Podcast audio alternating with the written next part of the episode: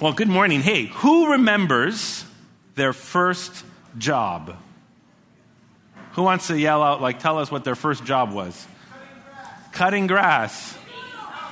Babysitting. Newspaper route? What, Stephanie? What?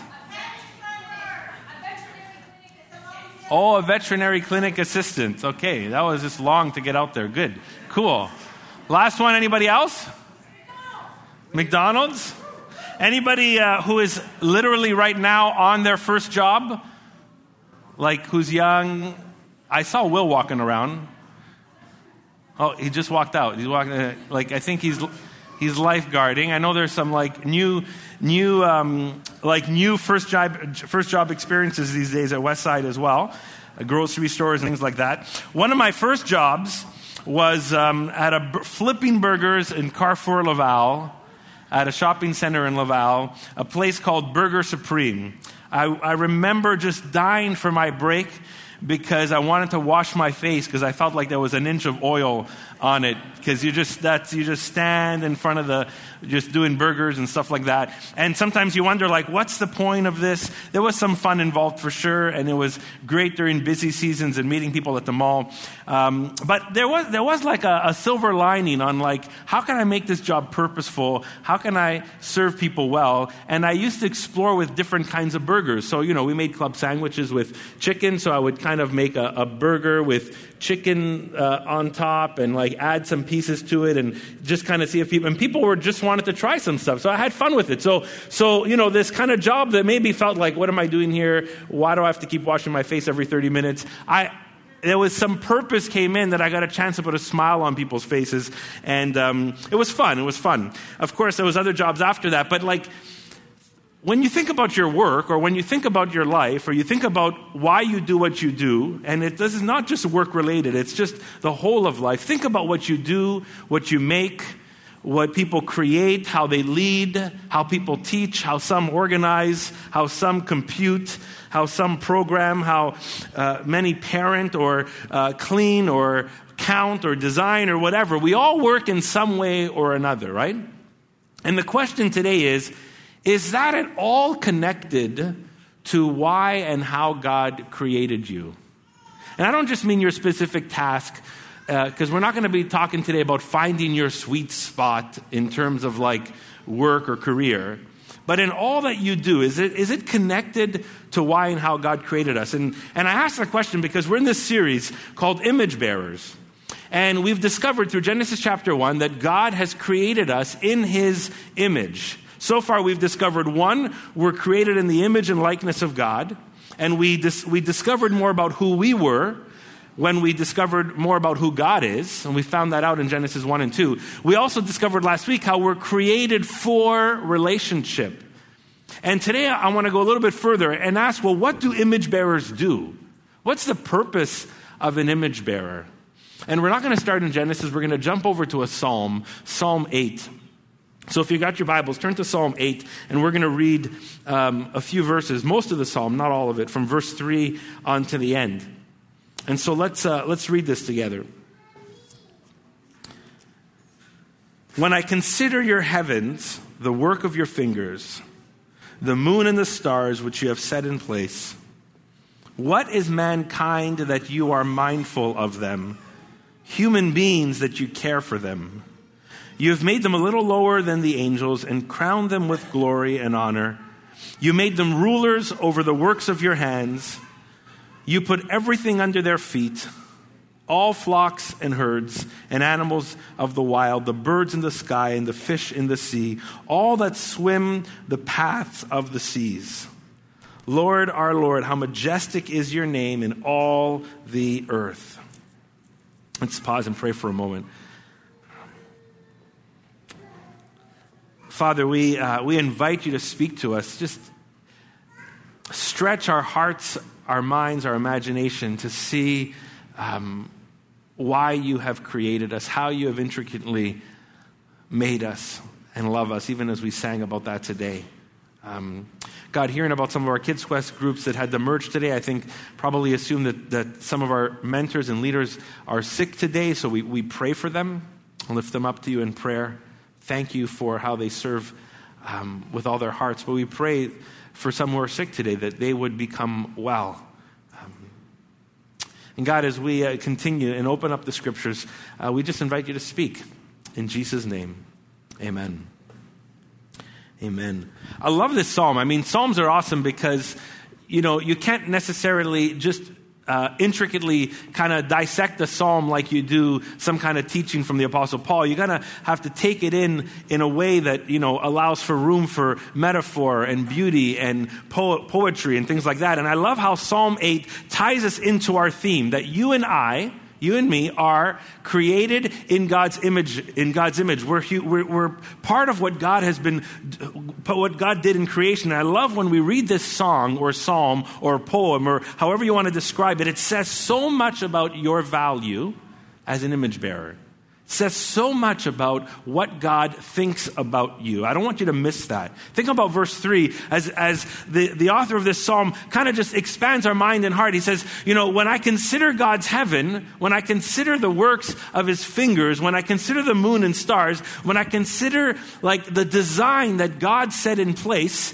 and when I consider his amazing creation, that in itself is outstanding all by itself, right?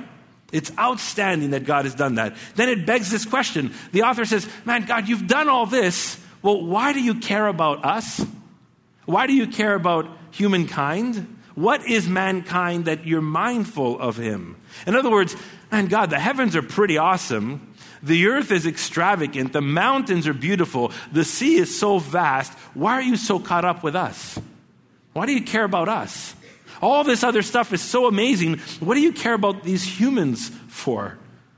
Why do you think about them all the time? I'm probably thinking, thinking like the mountains probably don't aggravate you. You know, the seas probably don't go against your will. Why do you care about us so much? And, and the specifics of humanity's value described they're a little lower than the angels and crowned with glory and honor. Isn't that amazing? You turn to someone today and just think about it. Just look at them and think, you're just this far from an angel. Do it for real. Just kind of look, look around and like, maybe they don't look like that right now this morning. I get it, but be positive, okay? No, I'm just joking. I love that. I love the specifics here. This psalm is saying, wow, you're so awesome almost an angel. And it ties us into this climactic moment of day six of creation in Genesis chapter 1 and 2. When God says about humanity, You are very, very good. You're very good. But then we're told about humanity's purpose. Verse 6 says this You made them rulers over the works of your hands, you put everything under their feet. You made them rulers over the works of your hands you put everything under their feet. Isn't that amazing? The purpose of an image bearer is to rule. To rule what? The fact that to rule God's creation, everything God created, God's giving us a hand in, in, in leading and ruling and organizing.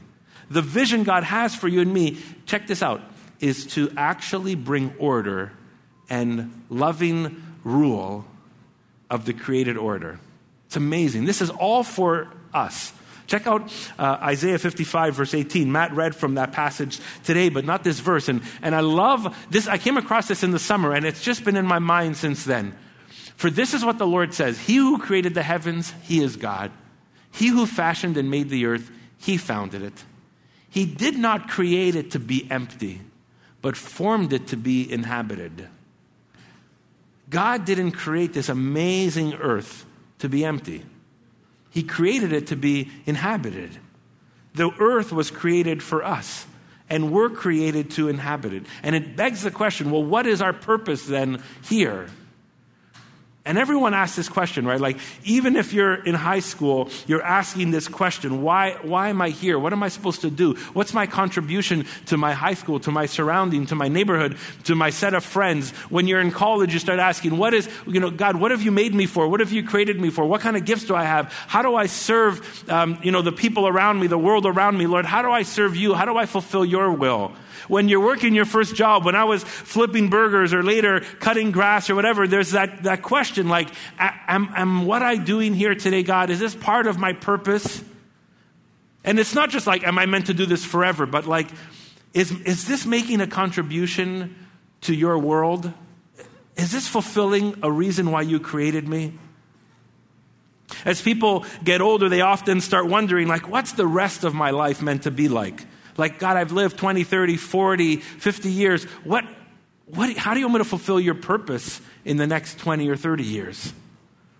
As we jump back to Genesis chapter 1, verse 26, we, we see how this ties in, and I want to read it together. We read this in the series already. Then God said, Let us make mankind in our image, in our likeness, so that they may rule over the fish in the sea and the birds in the sky, over the livestock and all the wild animals, and over all the creatures that move along the ground.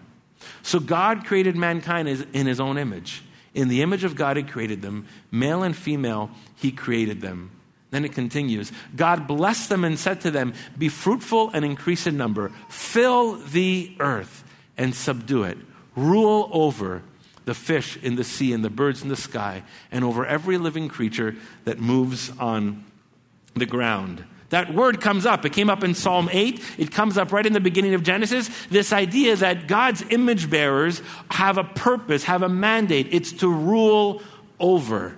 The word in your version might be dominion. And here the author also includes the word subdue, which is to, to lead or control or bring purpose. But there's two metaphors here just to think about in this ancient, in this ancient text. One metaphor is like a royal metaphor. It's like a kingdom type of mentality. Like if God is king and he's created a kingdom, then it includes wisdom and construction and artistic organization. And there is this sense of rulership means to be like a king or to serve within the king's realm, to bring order and organization and beauty around. This idea of ruling is rooted in God's characteristic as king. He, it's part of who he is, and he's created us in his likeness. And as a king, he has representatives that serve within his purposes. But it's also a temple metaphor. It's this idea that, and a lot of scholars believe this, that the world is like a temple, that God has created the earth like a temple, and he longs to fill the earth with his presence. In ancient Near Eastern culture, uh, many cults or religious groups or tribes would have erected a temple and then wanted to build these little like sculpture gods to fit in the temple because they believed that these gods or these little you know um, idols would be would kind of reflect the presence of their god and they could maybe call on their god and things like that. It's interesting. People would come and they would worship these idols. It blows our mind when we read genesis 1 when it says god created us in his image and placed us here. If you think about a temple god's not saying create idols to look like me God's saying, I've already created you to bear my image, and I've placed you in the temple to represent me. I love when Paul talks about uh, this later. He doesn't, doesn't like specifically refer to it, but later in his, in his letters, he says, Whatever you do, whether word or deed, do it all for God's glory. I think he has this sense God has made this temple. You live in the temple all everything you do is meant to bring him glory. That's your purpose. That's part of what it means when we hear the words, you are to rule. We have to figure out this is connected to worship. This is connected to fulfilling God's desires. And it gives us a sense of why, why we exist. And here's part of the why, and it's just two words, and it's going to be on the screen. It's res- responsible rule responsible rule. And I, I, did it this way for a reason because I want us to understand what, like the basic idea of rule. Sometimes we're thinking, oh, that's awesome, God. I can walk into work tomorrow and I can rule the show because I'm your image bearer, so I'm going to be in control. Or, hey, my neighborhood, I think it should be this way, so I'm just going to, like, you know, um, kind of just topple over everybody and just do what I want. Or, uh, I, you know, I believe this should happen and this should happen. So now rulership looks like ultimate control. But I, I, wanted to put that word responsible in there, and you'll see why. Because when I think about it, I just mentioned that, like, Will Weaver is, uh, is lifeguarding. I didn't ask him if I can mention this, but sorry, Will, if you're around. But, like, Will, he, he's lifeguarding. So he's, he's bringing order to the pool. He's, he's, in a sense, he's bringing responsible rule in that pool where people are swimming. That's part of what that means. When a teacher teaches a class, they bring responsible rule to that setting. When you go to work and you have a task before you, there's a sense of, of a responsible rule that you bring to that task to bring into fulfillment. Sometimes we say, you know, if, if I'm an engineer for like to, to build bridges, God, how can I do that to bring you glory? And an obvious answer is build a good bridge right? Like that's going to give God glory because if people fall off the bridge, that won't give God glory, right? So there's this responsible rule with whatever tasks we've been given. And we get to share, check this out two ideas. We get to share in God's rule and we get to steward God's rule. He says, I'm ruler already. I want you to share in what the world becomes. And then he says this this is, this is my world. I've placed you in it. I want you to steward what I've given you. I want you to steward this responsibility. So, to rule is to use your godlike capacity to create and to organize, similarly, like God did, right? A couple of weeks ago, I had those two panels on the screen. The first panel was day, day one to three, where God creates form with light and water and day and night and land. And then day four to six, He, he fills that. So God forms something and then He fills something, and we have this capacity in, in small and big ways. Andy Crouch, who wrote this book called Culture Making, when he asks the question, like, what's our purpose? He, I love his line. He says, We're called to make something of the world. We are called to make something of the world. We can create culture in small pockets, some of us in bigger pockets, some of us in our work environments. We're called to make something of the world. So when God created us to make something of this place, this reflects his vision. Now, here, we're tempted to do this, right? We read some of this stuff, we're like, that doesn't sound so spiritual. That doesn't sound like I'm sharing the gospel. That doesn't sound like I'm leading someone to Jesus. But our, our original mandate before sin ever comes into the picture is to make something beautiful of this world. And when we do that, we do point people to God because we point them to a creator who is loving and kind and artistic and purposeful. And so creating is what you do as an image bearer. So let me kind of flip the words. Responsible rule. I want to talk about creative rule. How do we rule? We rule creatively. That's partly who we are. I put a picture up here. My wife just recently, uh, this week, uh, put this together. You might be looking at it and saying, like, what is that? Like, I, if you can tell from there, these are bags and here are numbers. And, and can anybody see what it looks like? It's a calendar, okay? So it's a calendar, and you're and and it's huge. This is like life size kind of calendar. It's almost like as tall as I am. And you might be wondering why did she spend time doing that? But um, let me let me fill in the, the details a bit. So my in-laws, uh, her parents aren't well these days. They're both in their 80s, and my father-in-law particularly always has many many many doctor's appointments. And sometimes it's hard for him and even the kids to just figure out when's the appointment, where's this sheet of paper, what happened. And so her and her sister decided we got to help bring some order to this to this situation. So they, they created two of these, like life-size calendars with envelopes, with the dates, with Velcro, kind of artistic. So home economics was my wife's best you know subject in school, and uh, and art. She was great at that. And so she's like, how can we do this? And they created this these two months side by side to help my in-laws figure out when's my next appointment. And uh, then I saw, oh, that's cool. There's red on the side. And I realized, well, that's the weekend. Here's Sunday and here's Saturday. And they're really only worrying about the five days in the week. And they can change this from month to month. Now, see this little ticket? Do you guys see what that is? You don't know what that is, but that is every kid's birthday. So they will put a, a little like uh, label when the month comes to remind my in laws, give us a call, say happy birthday. But no, just, just to help them. And when I saw that, I thought, this is part of how God has wired us. Now, not everybody's going to going to bring that kind of solution, right? You might bring it in another way. But God has wired us for creative rule. He's wired us to bring order into chaos. To be an image bearer is to bring creative rule to whatever situation, whatever circumstance, whatever job, whatever family, whatever neighborhood you're a part of. And sometimes it looks artistic, and sometimes it looks like software, and sometimes it looks like an Excel sheet, and sometimes it looks like, you know, how do we create a nice environment for people? It looks like different things to different people. But as image bearers, we are called to rule creatively. Right away in the story of scriptures, Genesis chapter 4, we read some pretty amazing things. Cain, even though he was told to leave the garden because he killed his brother Abel, he, want, he goes out and he builds a city. I don't know about you, but have, has anybody here ever built a city? Like, think of Montreal, right? Think of, or, you know, even if it's a smaller city, the capacity in humankind, created in God's image, to build a city. Here, Genesis is uh, just going on. Someone by the name of Jubal, he was the father of all who played stringed instruments and pipes. This, this creative, artistic, musical ability found in humankind that comes out, their creativity.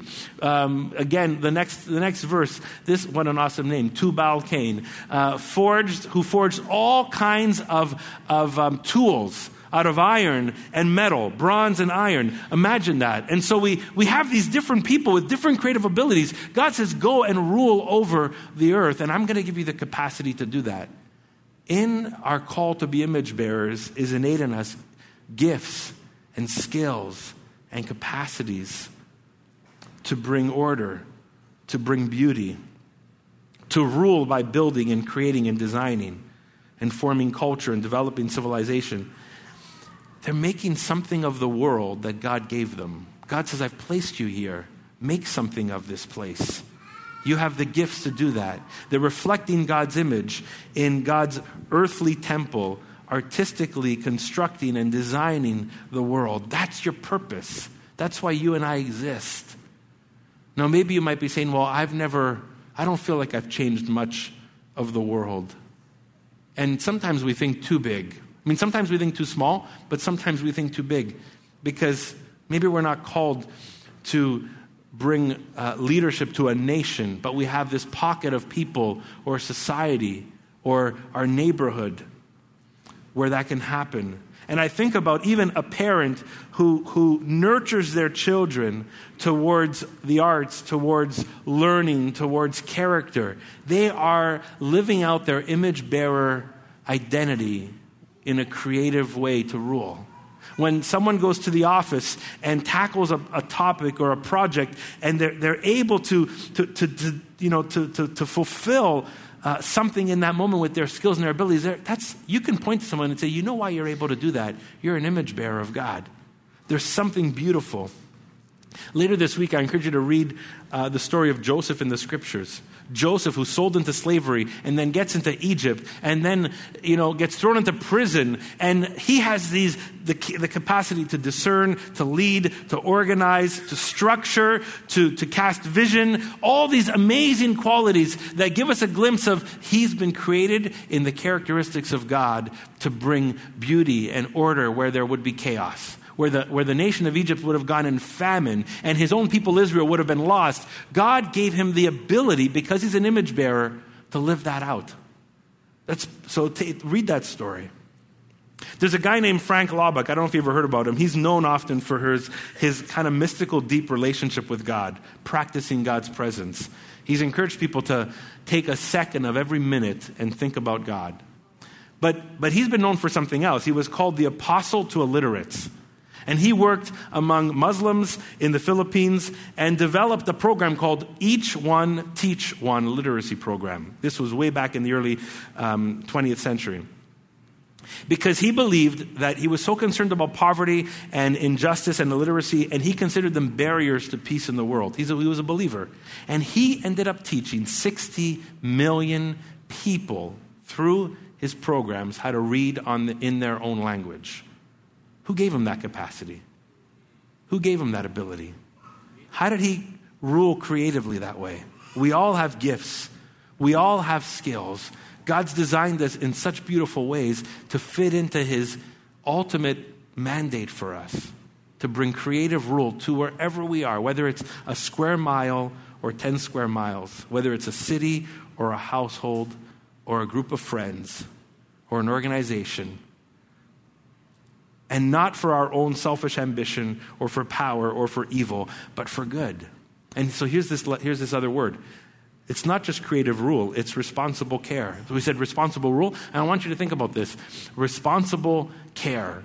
This is the filter in which we serve, in how we do what we do.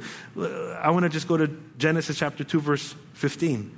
And when God places Adam in the garden, I love, I love just reading the verse out like this. Listen to this, verse 15.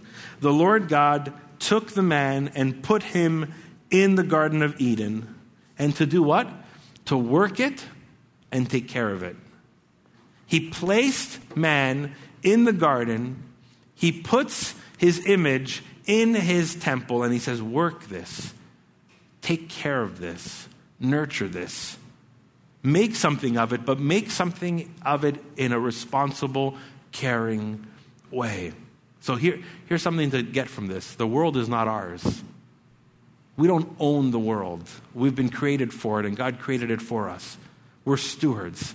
God placed us in this, in this place, like He placed God, uh, like He placed Adam in the garden, to take care of it. That's responsible ruling is responsible caring.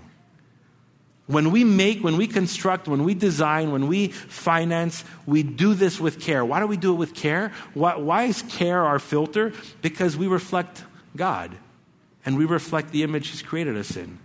And we do it for the good of others in the world around us. We do it for that purpose. So think about this for a second. When someone robs the world of clean water, that's not responsible ruling, right? When someone traffics a human body for profit, that's not responsible ruling. When someone hurts their neighbor for the sake of growth or selfish ambition, they're not living out their true purpose. That's not responsible ruling. Because sometimes we can take the fact that, hey, God's maybe in his image and I'm called to rule over, you know, and then we, walk, we go down that slippery slope. If some of you guys caught the news the last week or two of the bank in the States called Wells Fargo, where um, they, they kind of scammed people into getting a whole bunch of extra accounts and it pushed the stock up. And I, I saw a little clip of, of uh, the CEO being questioned in a courtroom. And I was thinking about this. Here's this guy who, over the course of a year or so, was forcing his employees who make $15 an hour to make sure that their customers like, like open up seven to eight or nine accounts. Eight was the, the, the number. Make sure they get eight accounts open because that would drive the stock price up. So here's this guy who, in the course of that same year, who forced employees who make $15 an hour to force people to open up more accounts. In that same year, he made $200 million. That's not, that's creative for sure, right? like, whoa, that's, I'll give you an A for creativity, but an F for care. God has not designed us or intended us to rule that way. See, just like sin damaged our relationship, sin corrupts that purpose we have. And some people go down that slippery slope and use their capacity not for good, for evil. Use their capacity not to fulfill God's vision, to fulfill the selfish vision. Sin has, has tainted that image. And, and it's not just for these kind of big ideas, right, what we read in the news, but let me just give you three ways that sin hurts us this way sin leads us to forget why we do what we do. When, when sin entered the world, it, it, it crushed that sense of why am I doing this? Do I see God's purpose? Do I see God's image? And no longer do we know why we work or why we create or why we design or why we parent. We no longer connected to our Creator. We no longer connected to His good and His purposes. So sin often leads us to forget why. Sin often leads us to ignore the boundaries. Sin often leads us towards selfish ambition that gets in the way, or entitlement that leads us for our good, but not other people's good. Often, just kind of, we have no boundaries when sin is up and working. And I think one area where all of us maybe struggle in this is the sense of overworking, where we can just work too much because our work now becomes our identity, or our work now becomes our status. And we, we, we end up worshiping work rather than worshiping God through our work. Or, or we, we find identity in our work rather than fueling our work with our identity. Or maybe we use our relationships instead of working to bless our relationships. And isn't it amazing? On day seven, God took a break from his work. He said, I'm going to pause and celebrate this accomplishment. I'm going to pause and rest. And he said, In this temple, no one's going to be a slave. In this temple, it's not designed for you to be a slave. And that, that happened before sin ever enters the world. And yet we read about Sabbath later on in Deuteronomy and later in the Old Testament and even in the New Testament, right? So Sabbath was talked about before sin ever takes place as an ideal, and it, we're reminded of it. It's the only command that happens before and after sin. Think about it. Because God modeled rest for us, and Sabbath puts our work in perspective. And so when we feel this, this amazing push and drive to create, to organize, to design, to parent, to lead, because we're called to, to, to this creative rule, we got to step back and say, wait a second, what's the responsible care here? How do I do this within God's boundaries? And then we got to look and say, is there any part of me tainted by sin that is either one, forgetting, like leading me to forget why? Two, just to- totally not, just ignoring the boundaries? Three, maybe allowing that work to just give me my own um, image or my own purpose or my own identity. And so this week, when you work, when you parent, when you serve, when you do something at home, when you clean your house, when you take your kids to sports, I want you to think about this. Your original mandate, my original mandate, is to make something of this world. And God's given you gifts to do that in the way He's created you for to do it creatively, but to do it with care. I want to close with this story. I was reading a, an article, a guy by the name of David Brooks. He's, um, he's a writer for the New York Times. But he, he, they, they ended up publishing one of his speeches that he gave at Penn State University at a graduation ceremony in Maclean's magazine. And I came across it this week, and, and he, he writes this as, as or he's, he's, he's saying this to the students that day. He talks about so many things, but here's one piece of it. He says, You know, the things you commit yourself to should satisfy your yearning for righteousness. It's, it's interesting he uses that word, righteousness. We all long for a lot of things. We like affirmation status, maybe a little money, fun, and even sex. But though we don't talk about it as much and don't even have a word for it, we also we are also all born with a spiritual hunger to lead a meaning or a life of meaning religious or not, we all hunger for moral fullness, for purpose and inner joy. We don't get it, or if we don't get it, we end up dry, unsatisfied, twisted, and self loathing. Saying this at Penn State University. It's published in Maclean's. And then he, he compares that inner longing to this reclusive leopard. He says, Imagine there's this leopard that lives in the forest and only comes out once in a while. It comes out when it recognizes you're leading a purposeful life. So sometimes you see it in the distance. Sometimes it comes and celebrates when you're really living your life on purpose. Sometimes, but often it's just standing away. And he'll say, like, when you're on Facebook or consuming something uh, or, you know, really not really pursuing maybe a selfish ambition, the leopard is often in the forest, unseen, because he's not fed by that. But he says, imagine that leopard is like the inner longing you have. Shows up once in a while.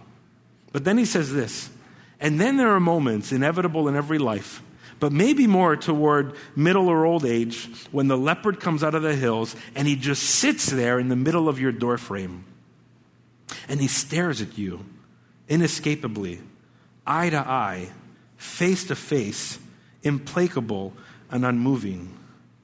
He demands your justification. What is your purpose? What is your mission? For what did you come? And there are no excuses at that moment. And everybody has to throw off the mask. And I wonder how often in life we can get caught up in the detours or the slippery slope that doesn't really fulfill the inner longing that God has created in us for meaning and purpose that only fits in within His mandate for us.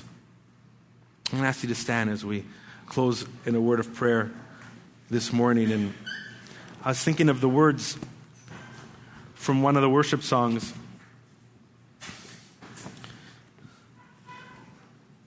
Glorious.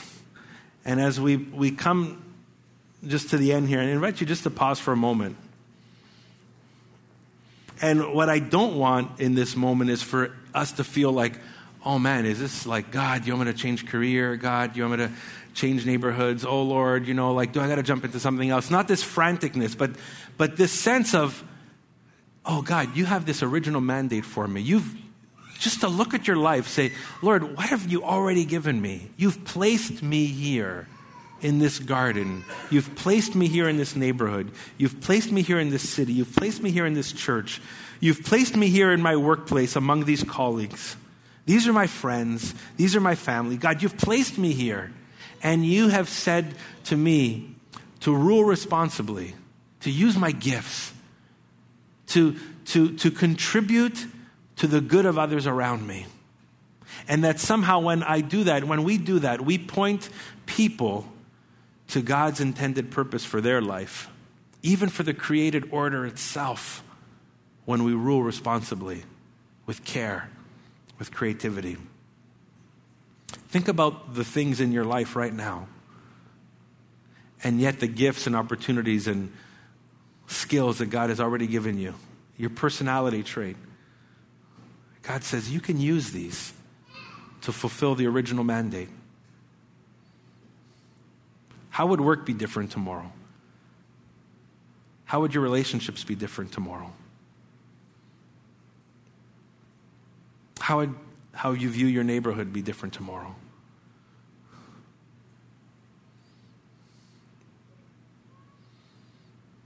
Bless your name.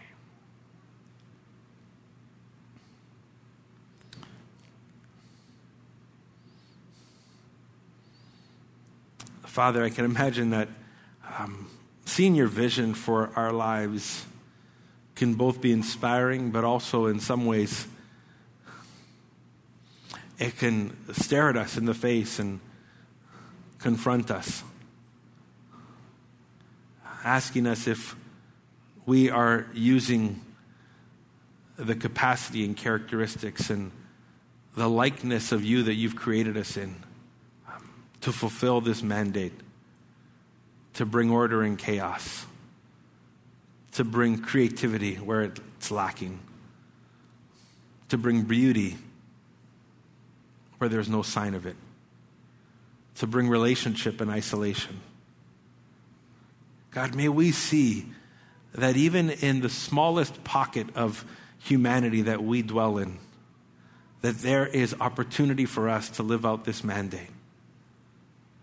You have created us as your image bearers. You've placed us in your temple on this earth to bring you glory.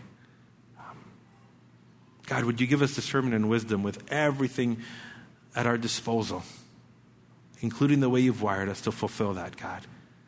And Lord, we thank you that, that you remind us that it's not good to allow even our work or our roles or our responsibilities um, to drain us, to create our identities. But Lord, that we can rest in you. We can rest in you. You give us the opportunity to rest in our relationship with you, to rest in our worship of you.